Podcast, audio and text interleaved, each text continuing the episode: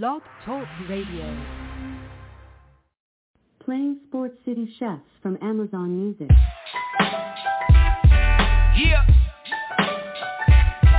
Woo. Let's go. Y'all need to sit back, listen, enjoy the vibe. Sip something, light it up, enjoy the ride. Cause the Sports City Chefs is on tonight. In the kitchen cooking up, they on the rise. Sports City, Sports City Chefs, Chefs. Sports City, Sports City Chefs, Chefs. Sports City, Sports City Chefs, Chefs. Sports City, Sports City Chefs. Yes, Lord, we got a brand new president. Joe Biden, we riding, I pray you heaven sent.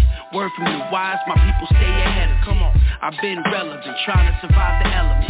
It ain't no love in these streets, these dudes telling it. Hmm. Case go from cold to hot, evidence. Kaboom, Sports City chefs is in the room. Cooking up hot topics to put up on your spoon. They well in tune, bloom like a flower in June. Superman verse MF Doom, the clouds loom. So tell a friend it's the Sports City chefs again. Pay attention, tune in, we on the set again. Sports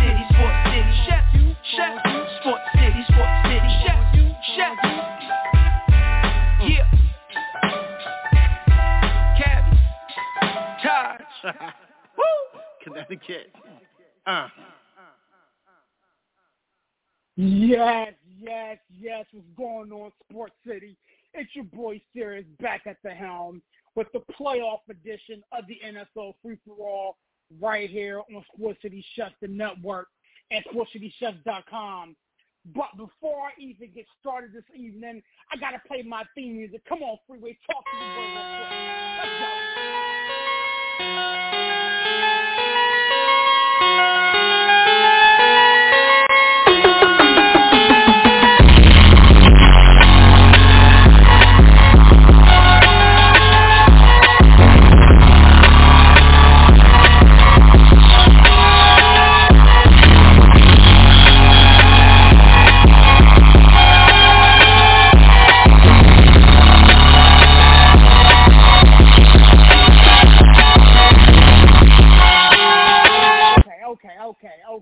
Let me let me let me stop the track right here before I start freestyling and take up the whole show.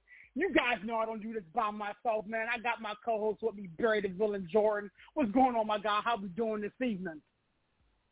Villain, I'm in the house, man. I'm. You just played my theme music. It's my time. My team is doing some stuff right now. I don't know why you gotta have the theme music popping off. What's going on, Serious? Good to hear you. How you feeling, my brother?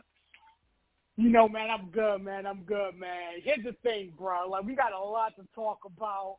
Um, obviously, your New York Giants did their thing, and I'm uh, I'm gonna let you talk about that for a minute.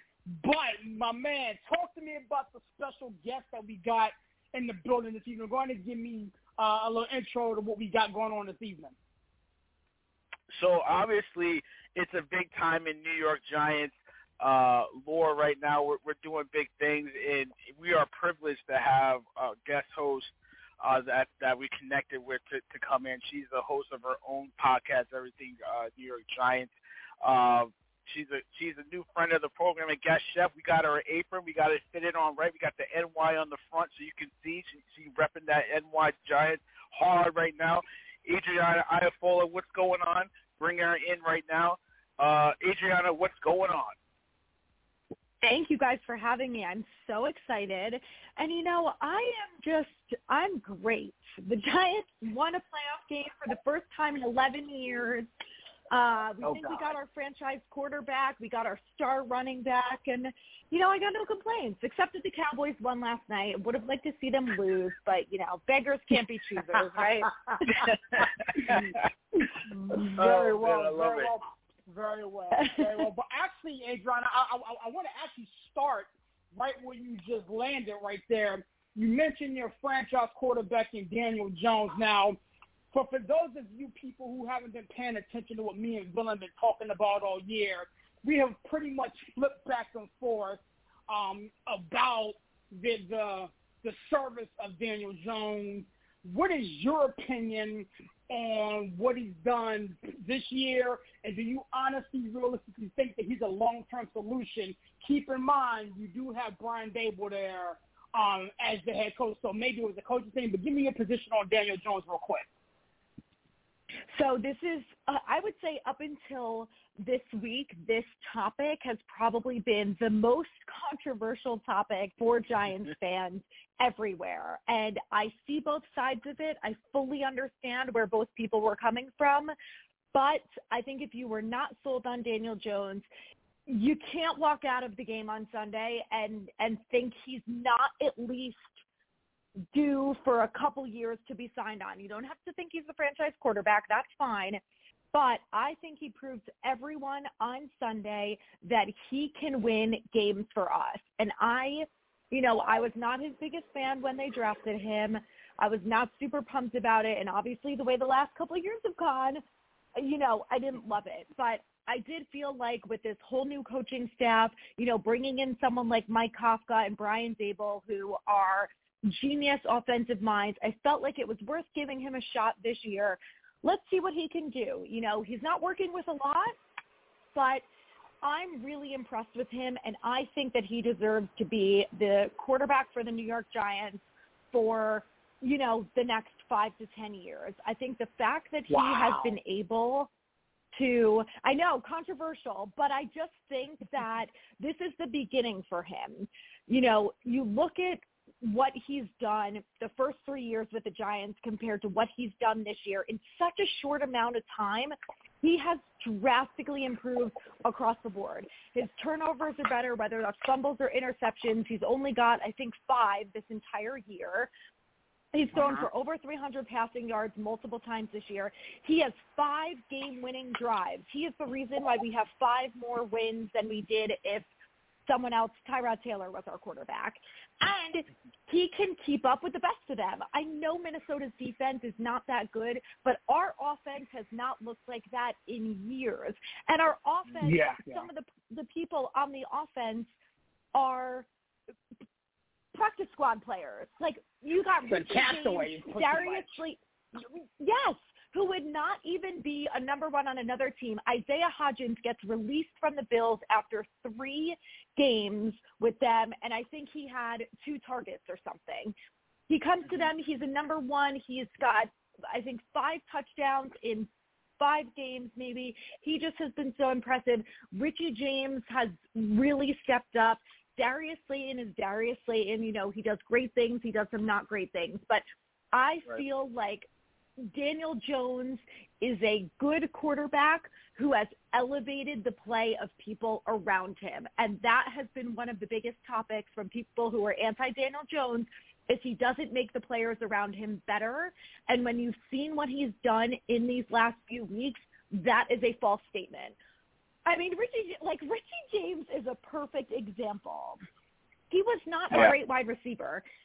And, and look at what he's done this year. I mean, he's got a couple touchdowns. He's become a really good target for him. He's been pretty consistent. I just think that the the sky for Daniel Jones is a lot higher when he is going to have more talent brought in. I mean, look at what he's done with these people. Imagine now. I don't think they're going to bring in someone like DeAndre Hopkins, but could you imagine him with someone like DeAndre Hopkins? I mean, the sky's the limit. Yeah, I mean, wow. I I totally agree with you, Adrianna. um, you know, just how they handled him this year. Um, getting reports and, and stories about how Daboll basically um, in practice in the preseason gave Wink Martindale all the plays Daniel Jones was going to run to, to purposely put adversity in his face and how he responded to that. Because I we were on this show throughout the year every every Tuesday, and I said it to Serious. I said, you know, what I've seen in preseason and what I've seen on on you know table, what have you, he didn't look very good. And I was like, I, I don't, yep. I don't believe in this guy. And I said it right. Said I don't believe in him. He looks horrible. Tyrod needs to be the star. Blah blah blah. But come to find out, that was Daboll testing this kid, and he passed with flying colors. And not only that, you know, handling that adversity, but Tyrod Taylor, you know, they purposely gave Wink Martindale the wrong place and, and had Tyrod Taylor succeed, so that it was like really testing this kid and testing his mettle and he passed with flying colors. And in in that first game against the Titans, when he threw that that boneheaded pick in the end zone, oh. and Daboll got in his face and, and just really reamed him like you can't do that. And and I think it was just a, such a switch from you know the way he was coached before till now.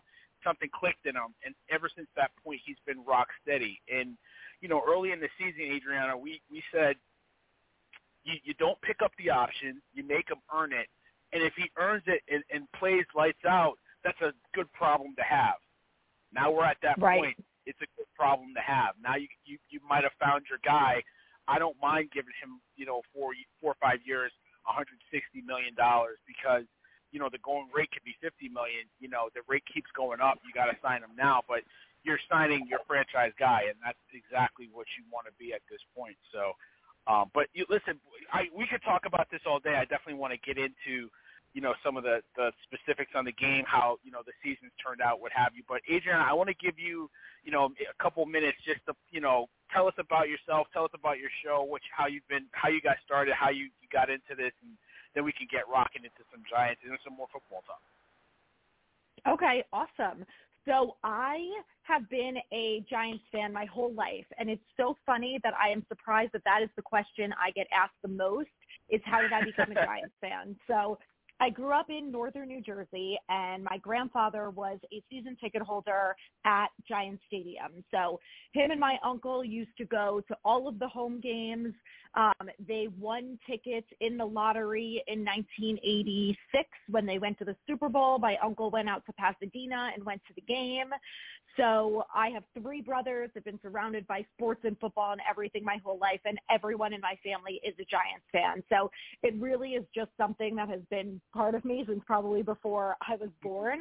Um, which, listen, I I thank my grandfather. He's passed on now, but I thank him and my mom and my uncle all the time because where I grew up, it was either Giants or Jets. So thank God yeah. I was not a Jets fan because could have been a lot worse. So I'll take the struggles right. that the Giants have had.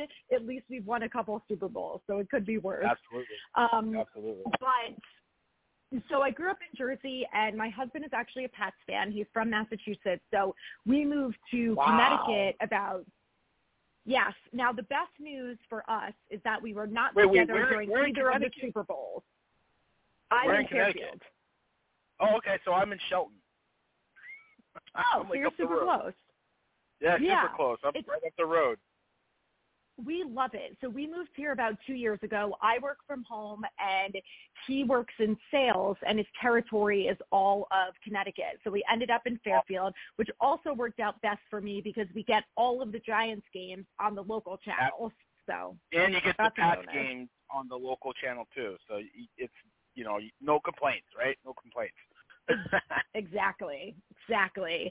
So we moved during COVID, and um, you know, I've always been a big Giants fan. We were living in Massachusetts for a while, and every Sunday I was at a bar suffering through the worst football games imaginable in my Giants gear, just like embarrassed to be there, but also I couldn't bring myself to stay home and not watch the game. I just I had to see it for my own eyes what was going to happen.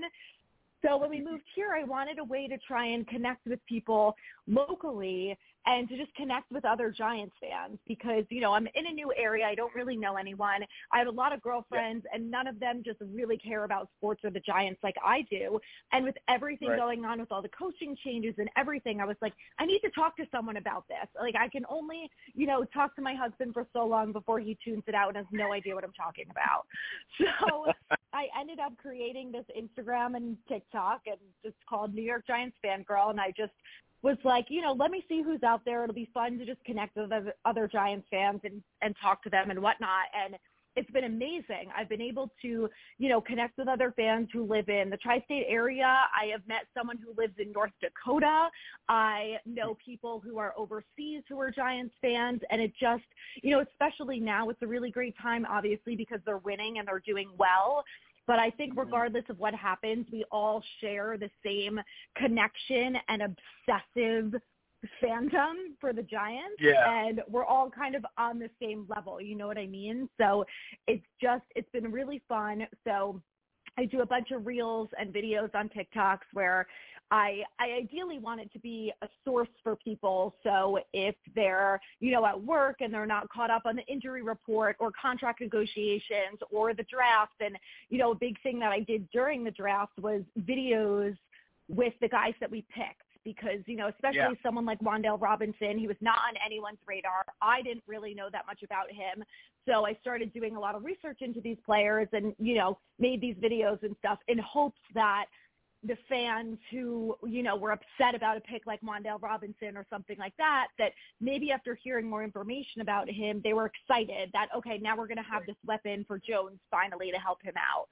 So it's Right. been really fun. It's it's evolved a little bit where I started doing a podcast too because I, I was realizing that 90 seconds on Instagram is not enough for me to get out everything that I would like to talk about. So I record a podcast once a week, usually on Mondays after the game. And I just recap the game and go, you know, into more in depth and stuff like that. So it's been really fun and Giants fans are the best. That's awesome. I love it. I love it. You know what? I actually disagree with that. Giants fans are not the best, but you know, since you're our guest and whatnot, you know, I'm gonna let you have your moment. But um, that, that that's honestly great. I mean, honestly, it, it, it's amazing what social media and networking um, has been able to, you know, give people who may not have been able to, you know, go places before. I know in 2020, like everybody else, he's just trying to figure things out, and um, that's when a lot of people discovered TikTok and and the creative side of things. Um, so, I mean, hats off to you, man. If you're not already following her, definitely jump on her social media platforms and give her a follow. Um, you know, she's a Giants fan, but she seems like she's pretty, she, she she's pretty funny. So, and I, and I got to deal with Barry, so it is what it is. but um, Adrianna Villain, Adrianna Villain, I, I, I wanted to, you know, just kind of land right there um, in the Meadowlands, in the Meadowlands, if you will, talking about the game that was the the Minnesota Vikings and the New York Giants, where the Giants uh, emerged victorious. Um, Adrianna, we, we what, what I like to do here is um, I like to break things down in, into categories and kind of compartmentalize things. Um, so um, when I do my uh, my, my my Steelers recap, I go over the good, the bad, and the ugly, if you will. So for you two um, this evening, I kind of wanted you guys to fall within that kind of categorization of your thoughts as you talk about this New York Giants game as you guys see it as Giants fans. So, Don, I'm going to come to you first. Um, Sure. If you can pinpoint something good um, that you saw, you could, it could be Dan Jones, it could be um, Saquon Barkley, you know, it, it could be the defense or whatever the case may be. If you can narrow it down to, to one or two different things, what would you categorize it as good that, that took place for your New York Giants this weekend? I mean, there's a lot of good to go around, but I'm going to lean in on the two uh, coordinators, uh, Mike Kafka and Wink Martindale. Um, brilliant game plan that they came in with, definitely coming off the, that loss, that heartbreaker a couple weeks ago in Minnesota. Kafka uh, really found a way to get um, Daniel Jones in the right position. He found a way to get Saquon the ball. Not, you know, it's it's refreshing because you know you saw a lot last year where you know the offense would hand the ball off to to Saquon and watch him run into a, a wall and and gain maybe one yard or, or lose a, a couple yards in the backfield, right? So. Um, you know, getting him out in the in the flat with uh, drag routes across to get him open in space. Um, you know, really using matchup personnel with tight ends and, and, and having Matt Breida in the in the game in the in the slot. Uh, that that run that he had, that that three yard run was probably one of the best runs of the game uh, by any running back, right, to get that first down. So just using his personnel and using these guys in such a brilliant way. But then Wink Martindale coming back off of that game and and really playing two high safety uh, with his quarters defense, right? Having a couple safeties, uh, nickels, and, and corners in there, and not allowing them to to really run wild. Jefferson only he didn't crack you know a hundred yards. He was mostly contained. He he went off on the first drive. After that, all right, we're done. We're going to double him. We're going to force the tight end to beat us. It was it, it was TJ that was really catching over the middle. But other than that, nobody got free. Had long uh, runs after the catch. They kept everything in front. Um, and and then the defensive line took over right? So, you know, it was a great game plan by Wink Martindale. He didn't stray from it. He didn't change, especially on that last drive. It was it was just a brilliant game plan by those two guys. I mean, I can I, I can honestly somewhat agree with you to a certain extent. Uh, I, I'm I'm gonna say my thoughts about this particular situation last. But Adrianna, I, I wanted to turn it over to you, ma'am. Um, again, the good, the bad, and the ugly. Um, you heard what Villain said was his uh, nominee for what was good. Um, besides the score, um, what would your, you know, categorize something as you wanted to point out as being good, having kind of come through it uh, the past couple of days?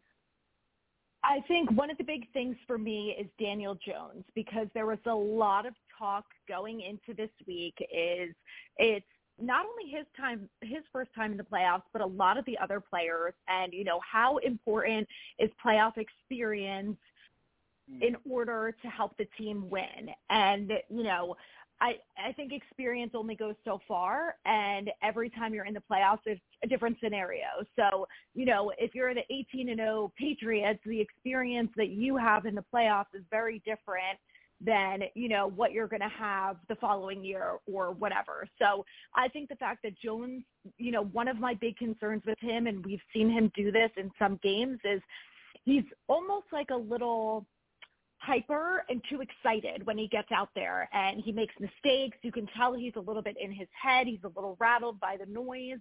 And the fact that he was able to be so calm, cool, collected, you would have never known that it was his first playoff game and the history that he's dealt with the last couple years. So I just give him a lot of credit for being able to stay calm throughout the whole thing and just really be zoned in and be accurate and make really good decisions. And that's, you know, again, one of the things that a lot of us have been worried about him. And the fact that he could do it on such a big stage in a loud stadium away from home in a dome, you know, all of those things really contribute to it. And the fact that he could stay calm and have the performance that he had was really impressive to me. And the other thing I have to say that was good, which might not seem like it was that big of a deal, is special teams.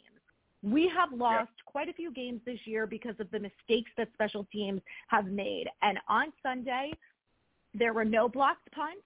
There were no dropped punts. There were no fumbles on returns. There were no giving up 60-yard returns. So, you know, sometimes I I don't give special teams enough credit, and sometimes I honestly feel like they don't deserve it. But after this week, I have to give it to them because they definitely, you know, Jamie Gillan did a really good job of helping us out with field position, and I just feel like overall they did a good job and it went under noticed and underappreciated. And Graham Gano, of course, was just the perfection Honestly. that he always is. Yeah, yeah, right, right. Absolutely. You know, it's it's it's, it's funny you mentioned um, special teams. You know, and in the playoffs more than any other place that I can recall, special teams tend to be the deciding factor um, and winning and losing. I mean, these are not layup games here. So each one of these teams that are in this single elimination tournament, as Mike Tomlin always says, um, are very very skilled players. Um, for me I think the good, honestly, would have to be your, your receiver Isaiah Hodgins.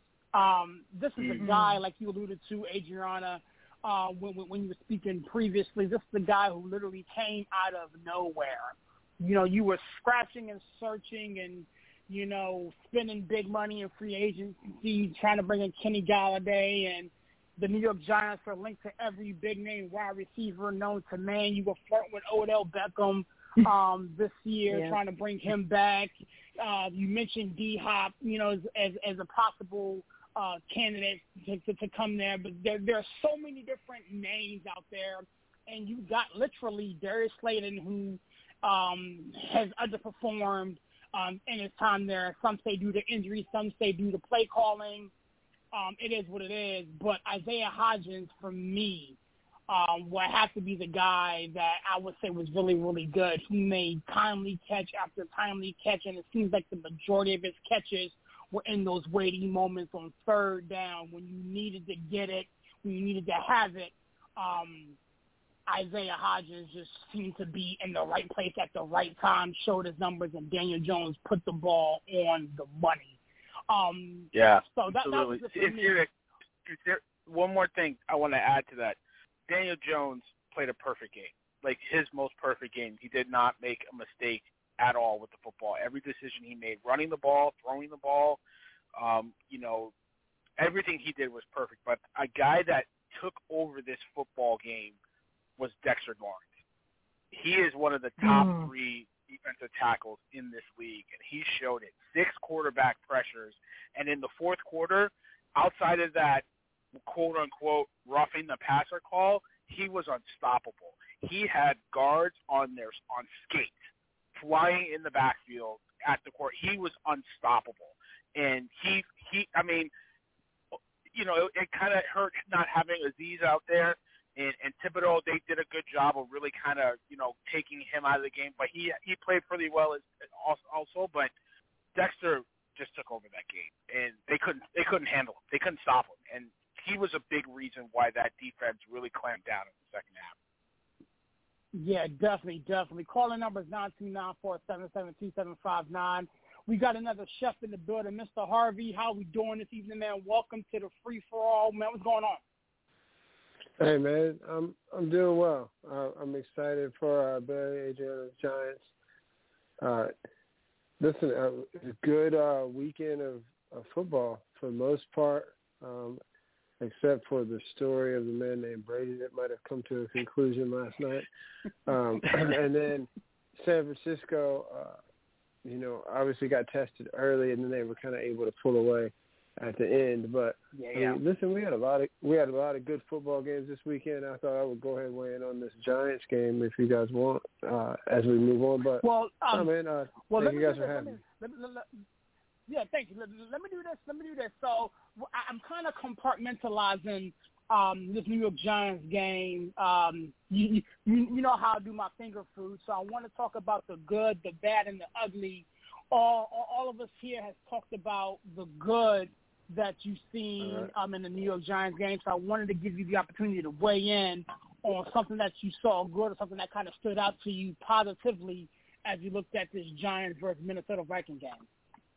So you guys made the statement, and, and I do um, want to slightly. Uh, I, I agree with uh, Adrianna, but I want to slightly disagree with her in some sense too. In that, yes, every playoff experience is different.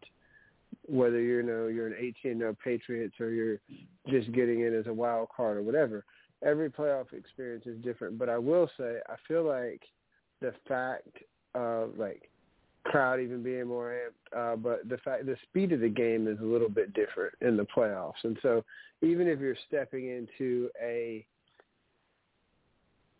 even if you're stepping into a different playoff environment, you're at least going to be at least a little bit more conscious of of the speed of the game and how things kind of hit a little bit different in the postseason. Because you know, as as they used to say when we were kids, you're playing for keeps then, right? Like there's no uh, there's no do overs or a chance to make it up next week.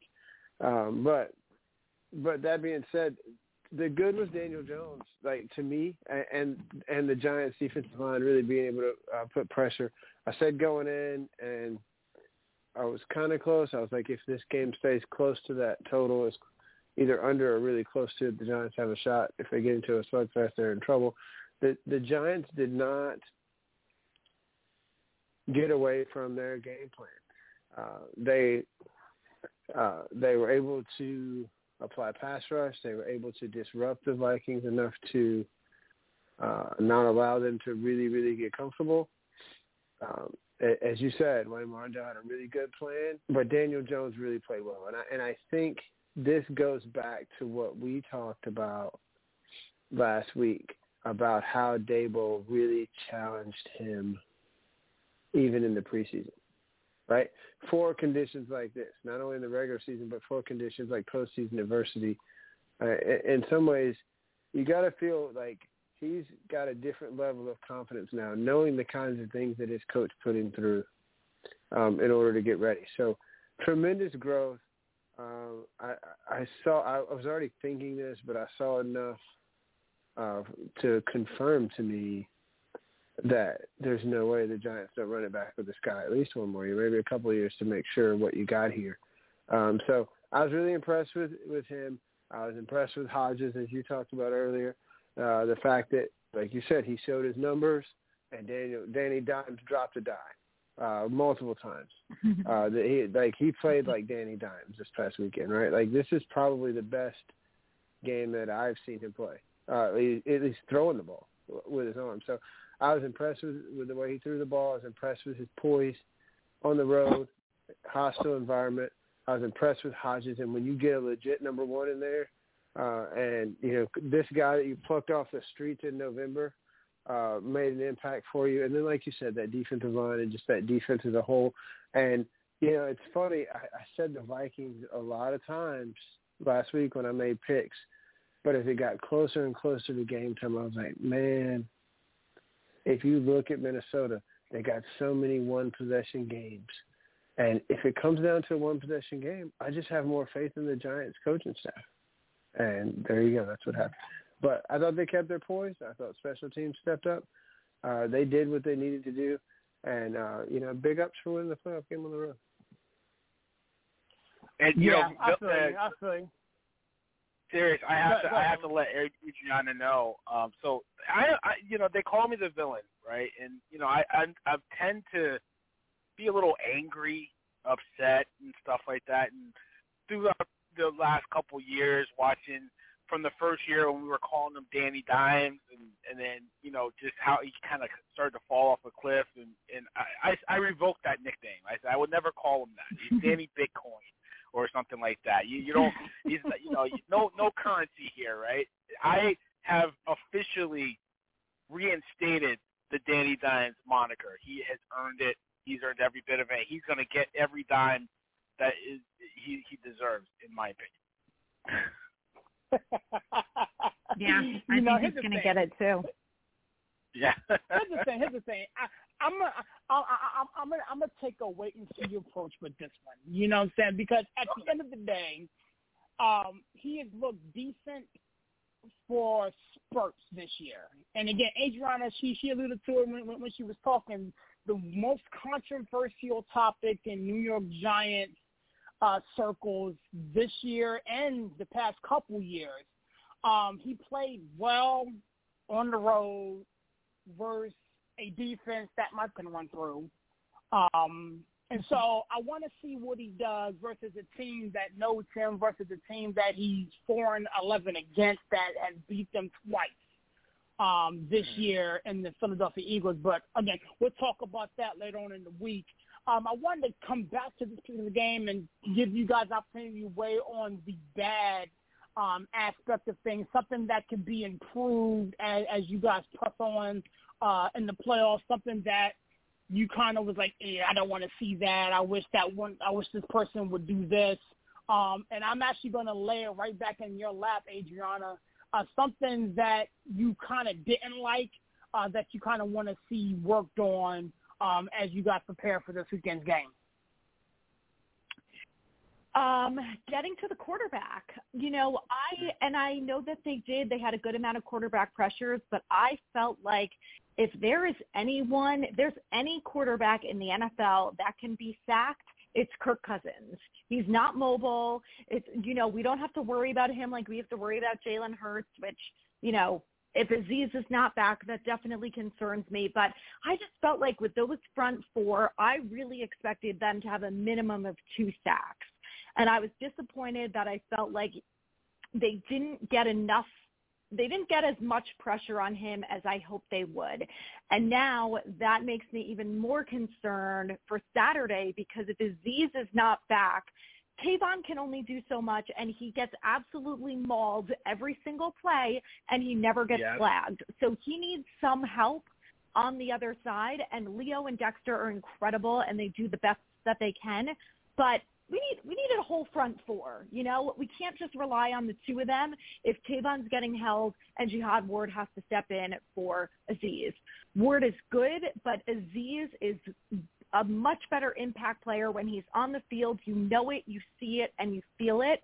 And I'm very concerned that you know we are not going to get to the quarterback, and I just think you need some sacks, especially as we get further into the playoffs. You know, it's funny you mentioned sacks because the thing the thing that I noticed a lot about that particular game was that even though you wasn't bringing Kirk Cousins to the ground, you know, to, to tally the quote unquote facts, he was feeling pressure. If, if you look at, especially yeah. on, on, on on that last drive, he was throwing the ball high. Yeah. He was throwing the ball early. As a matter of fact, if you look at, if you listen to how he, Kirk Cousins was talking about that last play where he threw the ball short of the sticks, and you guys right and make the tackle. Again, it was it, it, it was the pressure that made him throw hot, made him throw early. So a, a lot of people, again, myself included, again as a Steelers fan, you know, sack you if you will. Um, I, I, I we, we love the sacks, but honestly feel as though um, you guys did what was necessary. But again, I, I can see your point, Villain. I, I, I'm gonna come to you. Um, when we start talking about the bad that that, that you've seen um, watching this game on Sunday and how uh, you want some things to be worked out in the film room and on the practice field as you prepare to go up to the Linc this weekend. Give me something that you're thinking about. Yeah, I mean, I, I was gonna, you know, angle my bat towards the Vikings, but you know, there's lament on what they they didn't accomplish. I think the one thing that still kind of concerns me, and I I know it'll get sorted out eventually, but um, it has to be uh, the right side of the line, and particularly Evan Neal. I love the kid. I think he's going to be a really good tackle in this league. Um, he's a he's a really he's a plus run blocker, right? Like he moves the pile, he he gets to that second level off of a double team. Um, you know, has good footwork, but you know there were times in the pass rush where um, he was kind of getting ridden back, and you know he's going to go up against a really good defensive line in Philadelphia, so they're going to get their sacks on him, they're going to get their pressures on him. He's got to hold up, and he's got to he's got to he's got to win more than he loses. I, I know he's going to lose a little bit, and we're going to get frustrated with that. But he's got to win more than he loses, and um, you know that that bothers me. Like, because Andrew Andrew Thomas should be a Pro Bowl. He should have been voted as a Pro Bowler. Um, I know he's second team All Pro, but the fact that he didn't make the Pro Bowl is a joke. Um, he's one of he rarely gives up sacks. He's one of the best uh, left tackles in the league uh, which is crazy to say because he had the same problems Evan Neal had his first couple years. So to see the maturation of him um, is so great to see. I, and I think that right, that left side is kind of stabilized now. So yeah, I think it's the right side of the line. I think it's Neal. Um, you know, still not you know a hundred percent uh, with Feliciano uh, at in, in the center position as well, but at the end of the day, I think that's going to be the key, especially against a good defensive pass rush in, Philadelphia. You know what? I, it's funny you mentioned the, the offensive line um, because that, that that's actually going to lead into you know my, my next category. But for for for the sake of giving everybody an opportunity, Mr. Harvey, um, something that you kind of looked at um, at this um, Giants game this weekend and kind of was like, you know what, they need to get that fixed, or there's going to be an issue with Philadelphia. Let me know your thoughts on the ugly that you saw. Well, I agree with what you said, uh, Serious, earlier about you don't always see it reflected in the numbers, but I know their pass rush stood up really well. Uh, I, it, that's going to be important again this week, obviously.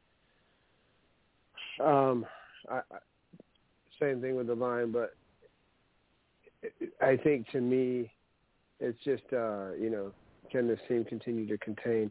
Yeah, my bad was going to be with the Minnesota Vikings too. I was just going to reinforce the fact that Kirk Cousins is not that guy because he's really not.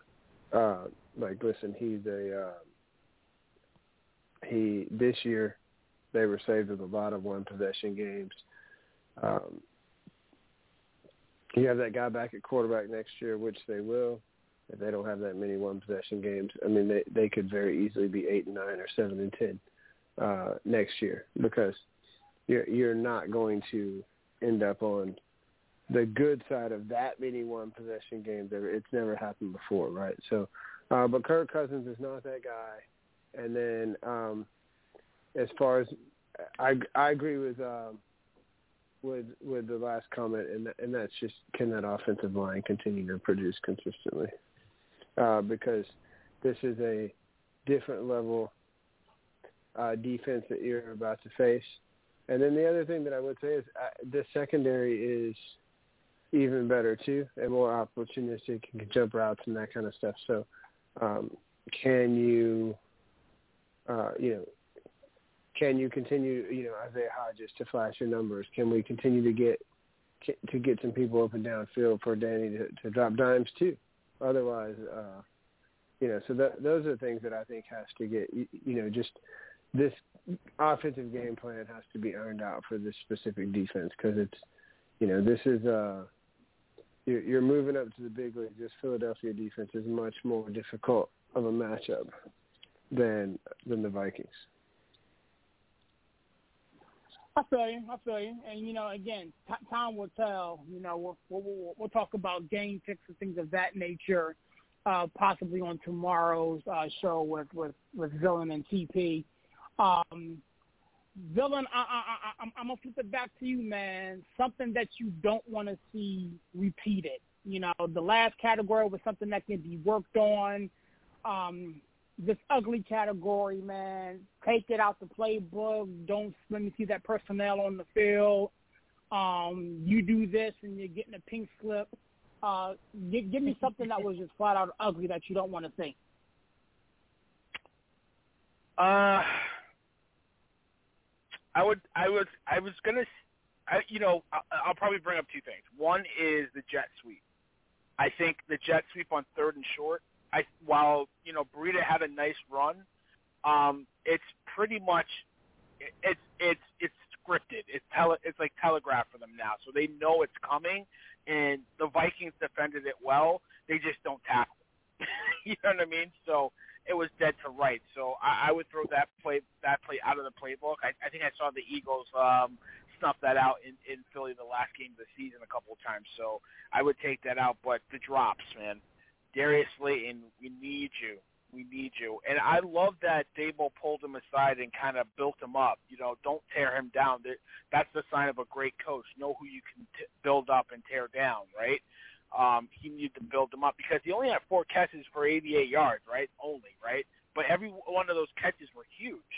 Um, and if he catches that last one, the game is essentially over. But we need him, right? Because we don't have a lot of receivers to Adrianna's point. We we we only got Hodgins and Slayton and Ricky James. I mean, you know, there was a sighting of of Golladay, but he's only on the field for four plays and really as a blocker. So you know, every possession counts, every play counts, and every catch counts. We need that from him. So. Um, you know, I, I hope he, I, I'm sure he'll bounce back from it. And but like Adrianna says, he he he's good for a good play, and then drops. You know, I've I've seen the drops in, in the Washington game last year. We had a t- easy touchdown bomb in, in drops. He he dropped a couple this year too, and you kind of live with that. But we need you. We need you to. We need. We need your hundred percent. No drops. You know, no drops, baby. yeah, I feel you, Adrianna. I, I, I'm gonna flip this back to you, ma'am. You know, um, wave the magic wand, put on your GM hat, put on your Brian Daboll jacket. If you see this coming up um, this weekend, you're not going to have a good day. Give me something ugly that you saw on film um, that you want to see taking out of the Giants playbook, the Giants game plan going forward. Ever the defense the only thing the defense needs to put in their playbook is stopping Boston Scott. He is like every Giant time killer. we play him, he looks like Christian McCaffrey on steroids. every single time. He doesn't look like that when they play other teams every time he plays the Giants, I'm I'm not kidding. I was looking at DraftKings earlier today, and I'm like, I think I'm going to bet on Boston Scott scoring a touchdown against the Giants because if anyone is going to score a touchdown, it's going to be him. And I don't know why they they've been able to slow down guys like Derrick Henry and Dalvin Cook. They did it both times they played Minnesota. I don't know what they have to do, but they have to slow him down because it's going to drive me absolutely insane if he just runs all over us. I'm going to jump out the window. I can't deal with it anymore. She, she, she, she's not wrong.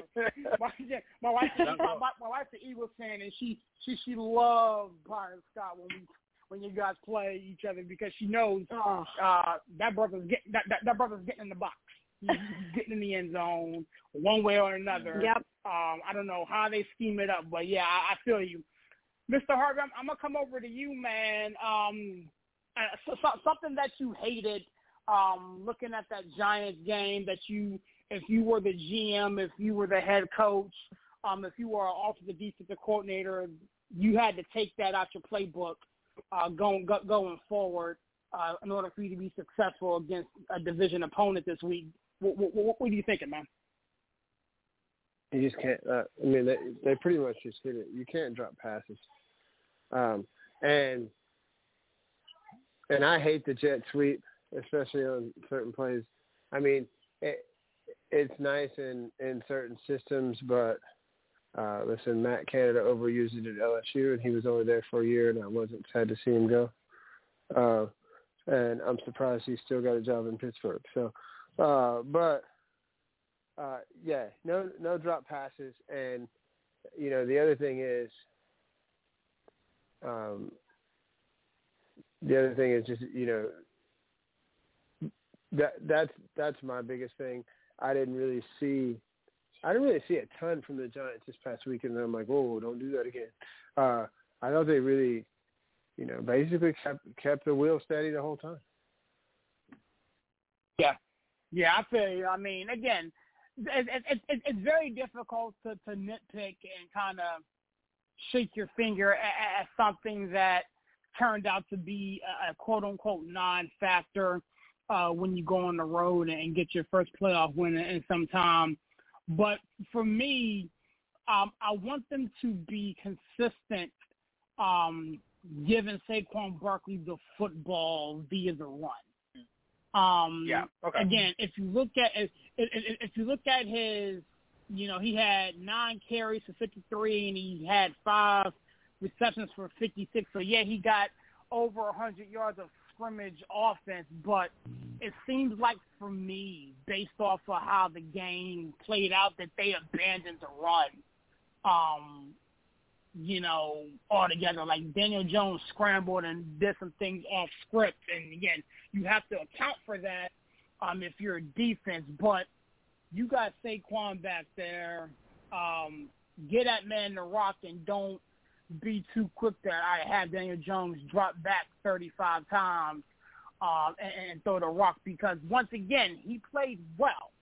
He played well, but we all sitting here know the flip side of that. And when you put Daniel Jones in harm's way like he was, more often than not, um, he has not came through and done well. Um, again, he did well this past week. You know, they they they, they committed to him, I believe, um, for for next year, and you know, we could talk about it all off season whether he gets the bag, if he turns his name from Danny Danny Down to Danny Dollars, or, or, or, or whatever lingo we want to throw out there. But at the end of the day, I, I think Brian Daboll really needs to lean on Matt Breida, needs to lean on Saquon Barkley, needs to lean on his running game and making sure that he shortens this game. You know what I'm saying? Because again, games are not won and lost on paper, but if you look at the Philadelphia Eagles roster, they got some dogs over there. You know what I'm saying? They want to pop, you know, they they, they want to go up top, and, and and they got the weapons to do it. And and one of the areas in which the New York Giants, in my opinion, had had struggled in has not been their front seven, but it's been their secondary. And you've got AJ Brown over there, You've got DeVonta Smith over there, You've got you know some some burners over there that are rested and want a and that want to prove a point. Shorten the game up run that block. Four, four yards, uh, four and a half yards a pop is, is not a bad day at the office.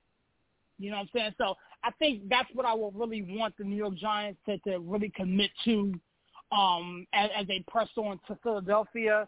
Um, but again, it, it, it, it, it's going to be an interesting ball game. These divisional opponents, when you see each other three times, it's hard to beat a team three times in a row in a season. So we'll, we'll, we'll see what happens. Um, Adrianna, I, I wanted to definitely thank you for coming on. You're more than welcome to stay on and talk with us. We're going to popcorn these other games, but I definitely want to be respectful of your time. Um, let me know what you want to do. I got to get back to some DMs, so um, um, I'm going to call it a night. But I appreciate you guys having me, and it's always great to talk Giants with other Giants fans and other non-Giants fans. I love to hear what people have to say. So thank you so much for letting me come on. Yeah, absolutely. Give Thank us a quick so plug, and then um, yeah, give us a quick plug of, of, of all your socials and, and your shows, dates, times, whatever, what have you. Okay, awesome. Thank you. So I'm on Instagram and TikTok at New York Giants fangirl, and then my podcast is called Everything New York Giants, and you can find it on Apple and Spotify. Awesome. I love. Thank I you listen so to it much, too. Adrianna. Thank you. Thank you guys so much. I don't- and What do you say? Say- Sierra's got something smart to say. You good? No, no. What I was going to say was I, I jumped on her TikTok today, man. The chick is funny. I, I, I give her that. I, I, I, I was I was in my office, I, I, and I and I, and I got a laugh or two. You know, so I was, you know what? I was I was going to say something slick, but I, I can't. You know, what I'm trying I'm trying to be good at 2023, man. I'm trying to be good. You know, what I'm saying the good Lord. Yeah, early. I'm trying. It's I, I, I, I'm trying to be, I- I'm trying to be good to the crazy giant folk. You know what I'm saying? But again, I, Adrianna, you got to understand my, my issue. I work with this dude villain too much, and I swear to goodness, he wants, he makes me want to kick puppies in the traffic. So, with that Oh, being God.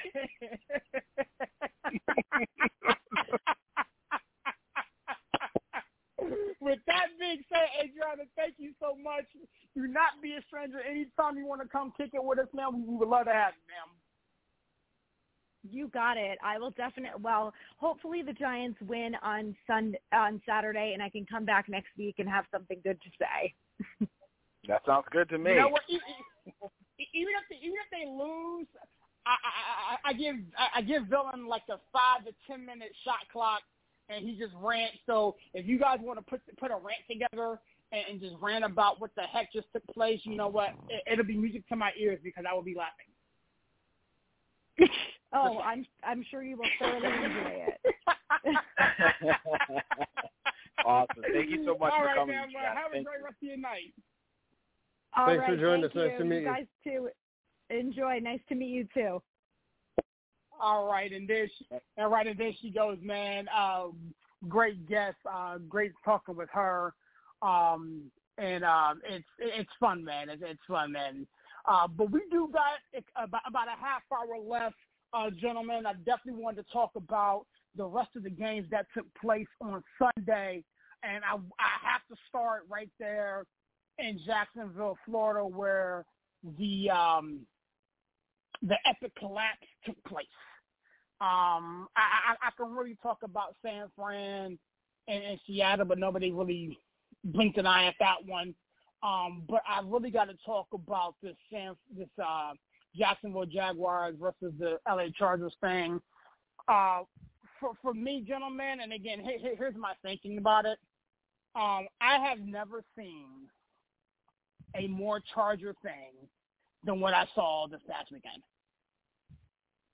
I have never seen anything. I, I have never seen a more a more LA Charger, San Diego Charger thing than what I just saw. Um, I wanted to give you both some time to talk about it. I know um, Mr. Harvey and, and TP spoke about it a little bit on Sunday. Um, but Villain, I wanted to give you an opportunity to talk about it, man. What through your mind as you was watching this game unfold? So I mean, I was kind of half paying attention because I was dealing with personal matters um, at that time. Um, but I just was in shock at what was going on. I mean, four interceptions in the first half. You thought Trevor Lawrence it was too the moment was too big from kind of like what you alluded to. Um, and give Doug Pederson a lot of credit for settling his quarterback down and getting that offense, getting that ship righted. Um, but it was a Charger way. It's the Charger way, just to blow it. How do you not run the ball with Austin Ekeler at all in the second half? Why are you afraid to lose the game and you just keep throwing the ball? I know you got Justin Herbert. I know you got Keenan Allen. You keep throwing the ball, but run the ball, man. It offense is so much harder to defend when you they think you're going to run the ball. Um, and they didn't do it, and they just played into their hands. They played into the Jacksonville Jaguars' hands. They give them credit. They got stops. I think they only got a field goal in the second half, and that offense came to life. But I mean, it was a Charger. It, it was more like it was a Charger choke, 17 point, um, you know, comeback. It was a it was a Charger choke than a, a Jacksonville Jaguars comeback. Well, it, it's funny you mention a Chargers choke as a size of comeback because cause for me, and again, Mr. Harvey, I'll come to you in a second. I think honestly,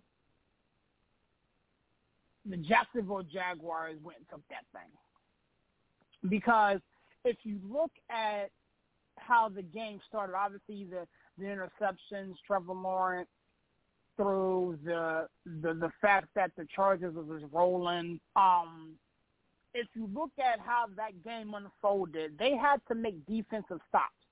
They they were they they were jamming receivers off the line of scrimmage. Uh, they were getting the necessary stops on third downs.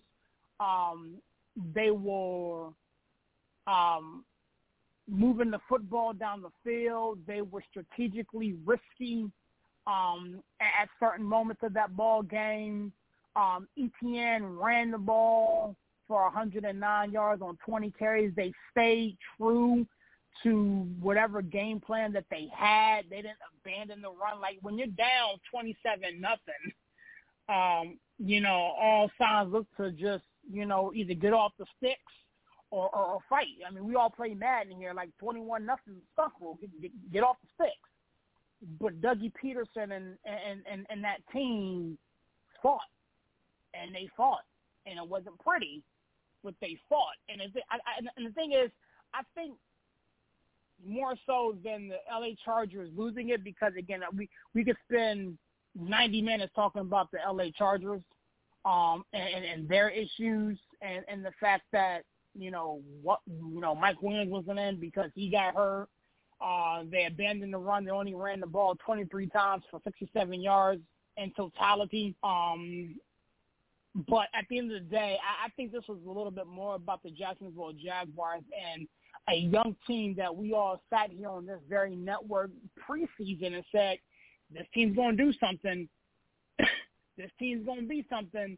They got some pieces. You know, we all, I, I can't say we all, but I laughed from a healthy place when they went out and offered, you know, Christian Kirk that big money. He came up big for him in, in this particular game. I, I laughed from a healthy place when they went and signed, you know, former New York Giant, you know, Evan Engram. This dude had seven for 93 and, and, and a touchdown and, and a big catch at a critical moment of that ball game. Um, so again, it may it may be a little bit a fortunate, you know, circumstance that they played a team that has routinely choked away biggies. But this this Jacksonville Jaguar team, I was more impressed with them uh, than I was the the LA Chargers losing it. Uh, Mr. Harvey, I, I, I'm gonna come over to you, sir. Um, this this LA Chargers versus um, Jacksonville Jaguar game, man. Give me your perspective on it. So I said this on Sunday, and I'll say it to you again. Uh, for those that didn't hear, the thing that that really got me. I'm I look at the quarterbacks. Uh, obviously, we all kind of start there, but when you look and you see that Trevor Lawrence was four for 60 with four picks. So, uh, just simple terms here. In his first 16 pass attempts, he completed as many passes to the Chargers as he did to his own team. Um, and this is, I mean, yeah, they're at home, whatever, but playoff game, first time in that type of environment, young quarterback. How many times have we seen, like, I, listen, I can go back to Scott Mitchell in the 90s with the Lions. And I can fast forward and and think of like situations where the quarterback just had a miserable early performance in the game, and the team just never came back. It's kind of like you just talked about. You get off the sick, so you you almost you're just kind of playing out the string from there, right? This team's down twenty-seven to nothing. Twenty-seven nothing, and then the guy bounces back and goes like 23 for his next 28, which is better than 75% for four touchdowns. So then he still ends up throwing as many touchdowns as he threw interceptions earlier in the game. And, I mean, quite honestly, um, showed us why he was maybe the highest pick, uh, the highest quarterback prospect since Andrew Luck coming out of the draft, right? Um, so we saw that. We talked about this going into the year. That okay, this is going to be good for him because he's actually going to have some real coaching. You know, he had a coach that had been there before, and I don't think it hurts that Doug Pederson's been a quarterback. Okay, maybe a backup most of the time, but he's been a quarterback, and so uh, you can really kind of get down into to what this team is doing. But just the resiliency of this Jaguars team. Um, you know, I could go on and on and on and talk about the Chargers and how I could give you exhibit A through Z and then maybe double A through double Z if you really want me to, um, as far as how Brandon Staley's not that guy for this franchise and how this team, uh, with all of its coaching, I mean, with all of its talent, just continues to woefully underperform. And I think some of that's related to feet of coaching. But I mean, but let's be honest, Justin Herbert goes to Oregon. Maybe they can contend for a championship. Not so. Um, he really hasn't, as highly touted as he was. You know, we haven't seen him on on huge stages, right? Like um, I remember my his last year in college, played a pretty good game against Oregon, but got beat by. uh I mean, against Auburn, but got beat by Bo Nix throwing a last second touchdown in his first ever college game. So uh, he hasn't really been on those big stages. Um, Trevor Lawrence, despite such a terrible start, showed you again why he's been on those big stages repeatedly uh, with the way that he bounced back. And the funny thing is, uh, I saw something this week that kind of uh, surprised me, but even going back to his med- middle school days and obviously from his college years and whatever else, Trevor Lawrence has still never lost a game on a Saturday. Now he's lost on a Monday to LSU, and he's lost on a, plenty on Sundays, but he's never lost a game on a Saturday. But uh, you know, to me, the one thing that I will remember about this game, not only the the the big collapse by the Chargers, but to me, this was Trevor Lawrence's coming out party and his way of like putting the league and anybody on notice that heard his name before like, listen, y'all can say my name too, because uh, I'm going to show you guys that, that I have the talent to be in that kind of company. Right, right, right. Yeah, I mean, for for me, honestly, man, I mean, you you, you posed a, general a good point uh, with Trevor Lawrence. Um, again, I, I want to see how he responds.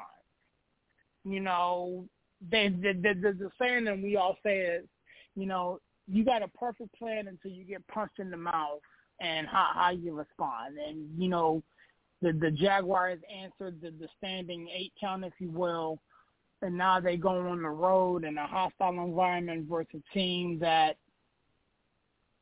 is is, is not to be played with in, in, in the Kansas City Chiefs.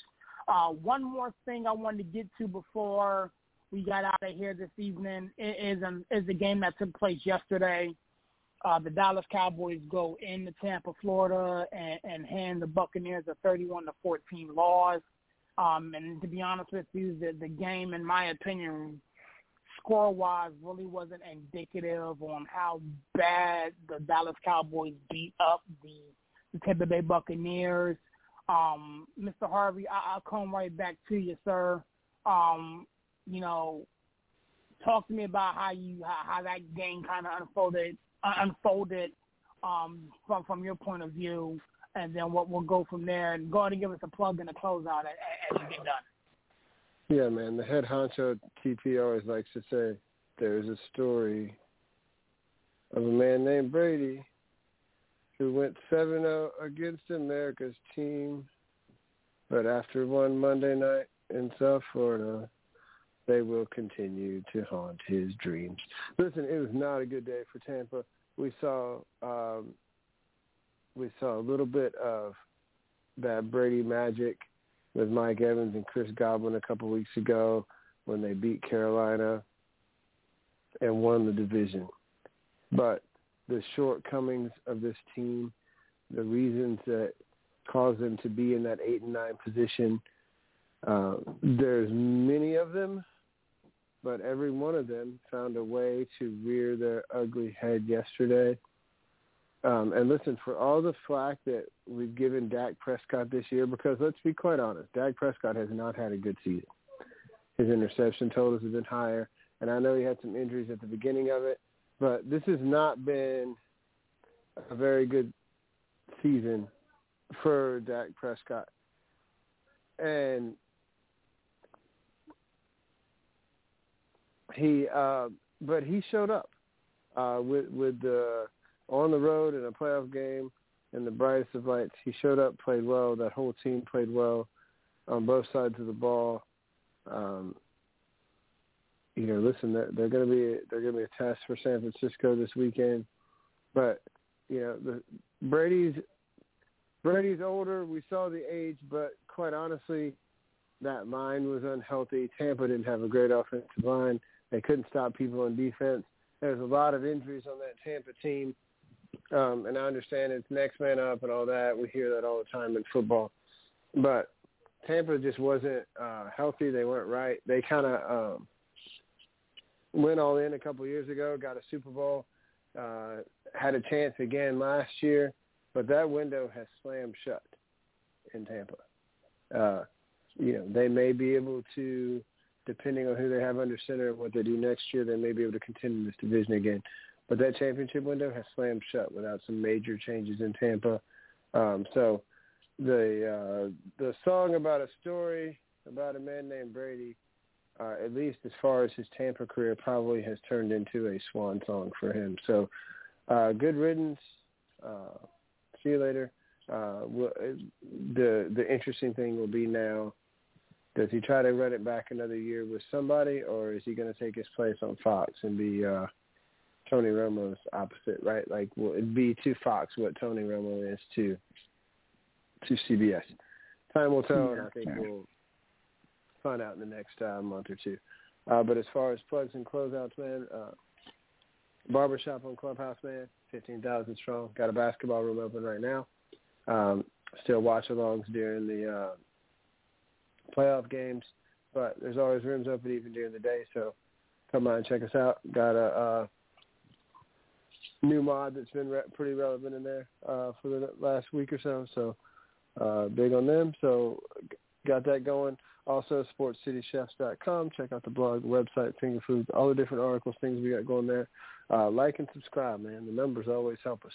Um, so uh, like and subscribe. Remember, you can hear us come through your smart speakers. We got the cookout tomorrow night. Um, gumbo at the round table. Uh, round table gumbo on Thursday night with uh, Chandler and myself. So we're gonna uh, we're gonna serve up some spice for you guys on Thursday night, and then on Sunday mornings at uh, 11 Eastern Time is the time of Sunday morning brunch, and uh, happen to have the uh, pleasure of sort of being his sous chef. Listen, I'll carry his uh, I'll carry his knives and whatever else, and uh, do some prep work for him. So on Sunday morning, so come join us then, man. Much respect to TP, the head honcho. Without him, I wouldn't be here. Love and respect to you guys as well. You guys are fan, man. And uh, I really uh, always appreciate chopping it up with you guys and spending time. Thanks again for having me, man. And listen, uh, just once I thought about uh, like foregoing this just to see if y'all prompt me for it, but I ain't gonna do that to you, bro. Laissez les bon temps rouler. There it is. Yeah. yeah, boy. Thank you so much, Mr. Harvey, man. A pleasure to be uh, kicking it with you guys, sharing that space, man. Uh, definitely, man. Get over to the clubhouse, man. I need to get back in there, man. My my work schedule has prevented me from doing that during the day, but I need to get back over that, man. So your boy Serious is about to come back, and it's to be problems. guy. I got something to say. With that being said, Villain Man, uh, go ahead and talk to me about how you felt about this Cowboys Tampa Bay game, and then give me a plug and then close out as we get out of here. I don't care about um, the, the Cowboys. Um, my Giant fandom will not allow me to ruin this great show. the ratings will probably be a monster through the roof because we talk mostly Giants. Uh, I can't talk about uh, the Cowboys. Listen, I gotta give them respect, right? They they played a good game. They were the better team. Uh, Dak Prescott played the best playoff game in his career.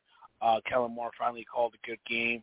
Um, they admittedly got their butts handed to them against Commanders, and they came out against the Tampa Bay Buccaneers and left no doubt. Really kind of put their their foot on their throat and didn't ease up. So um, shout to them.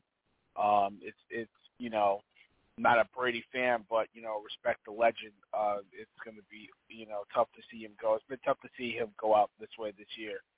Um, you know you don't want to see he had a struggle year do the most uh, incompletions in a playoff game. Um, you know, just really a, his first losing season in quite some time. Um, it's just just a struggle, right? It's been a struggle. You don't want to see people go out with that, but um, I hope he does retire. Um, you know, he deserves it. He's a, he's a phenomenal. Uh, he's a great quarterback. He really is. So, um, yeah, shout out to them. Dallas is moving on. Got a tough game against the 49ers. So, hey, we'll, we're gonna see if you if if you really them boys against the uh, the 49ers because the 49ers will punch you in the mouth at Seattle. They they they handle adversity. They they are a really really tough team to, to handle on offense, and their defense is really legit. So um, not going to be easy for them. Um, listen, all the other games, Buffalo got out of there uh, with a win. Buffalo, in my opinion, um, I think they they're a good matchup with with Cincinnati, especially with Cincinnati missing three offensive linemen. So we're going to see how that works out. But Buffalo, listen, they the Dolphins would not go away. The Dolphins were feisty and they would not go away. And and and I, I, called into the to the to the timeless brunch and I and I didn't think the the Ravens would give the Bengals much of a game, but shout out to the Ravens without their star quarterback giving them a, a heck of a game. Uh, really had a good game plan. Really were physical with them. The defensive line really stepped up and really got after Burrow. Burrow had to get rid of the ball less than three seconds. So, um, you know, it was a really good game plan. They just didn't have enough. That big fumble at the uh, goal line really spelled, really spelled their doom. So, listen, um, it's a, it's been a fun series. Always great job. Uh, great doing a show with you. You you, you hold this show down uh, immensely. Um, you know, shout out to PHI Apparel, still sponsoring us. Uh, get to their website, use the promo code CHEF, get 15% off. Thanks for Adrianna for calling in. Um, hope to do work out some more stuff and do some stuff with her, um, and, and and have more more guest hosts like that. You know, we we love to to let people come in the kitchen and cook with us. So, um, listen, serious, you know what to do, man. It's it's a pleasure doing a show with you, bro. Yes, sir, man. It's your boy up in that 412 in the 703. My only thing that I'm gonna talk about this Cowboys uh, game from yesterday is um, Dak Prescott left no doubt. You know, I, I, I'm I'm not gonna sit here and make too much about it. Like this dude balled out, and I think that was the best game I've ever seen him play. And case can be made, you know, for Daniel Jones uh, on Sunday. Like th- those two guys played outside of their flipping mind mm-hmm. on the road and in hostile environments. Um, so you you know the good book said give honor where honor is due. Um, I wanted. I'm not a Tampa Bay fan. I'm not a Tom Brady fan by no stretch. But uh, anytime the Cowboys lose, I, it's a good day for me. Yesterday was not a good day. Um, and now I'm faced in a situation where I've got to either root for the Cowboys or the 49ers, two teams that I'm not particularly fans of. Um, but we'll see what happens, man. I'm not going to get into that. I, we'll, we'll talk about that tomorrow um, on, on the Carlos Cookout, man. But again, it's your boy Serious up in that 412 and the 703, man. Again, such a pleasure doing this show. Special shout out to Adrianna for jumping on and rocking with us, man. Um, I, I look forward to continue to work with her and uh, Villain and you know the, the rest of those that that that make this show what it is. Uh, we got a couple more weeks left uh, of football, and then we could probably flip this into some type of off-season, you know, thing. We'll, we'll you know we'll, we'll talk to the powers that be and see what we can do. Um, maybe a baseball show will come back and, and whatnot. Who who knows what happens? The sky's the limit, man. 2023 is going to be a great year for Sports City, and I'm just glad to be a part of it. With that being said, man, tell a friend to tell a friend it's the chefs again. And as TP would always say, man, if they don't know, now they know, man, we out. Ow.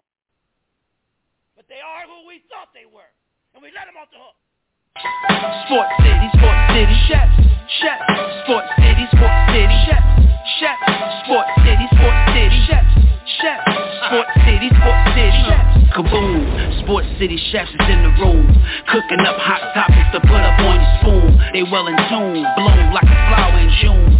Superman verse MF Doom, the clouds loom. So tell a friend it's the Sports City chefs again. Pay attention, tune in, we on the set again.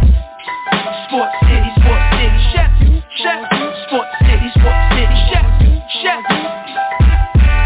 Yeah. Woo! Connecticut.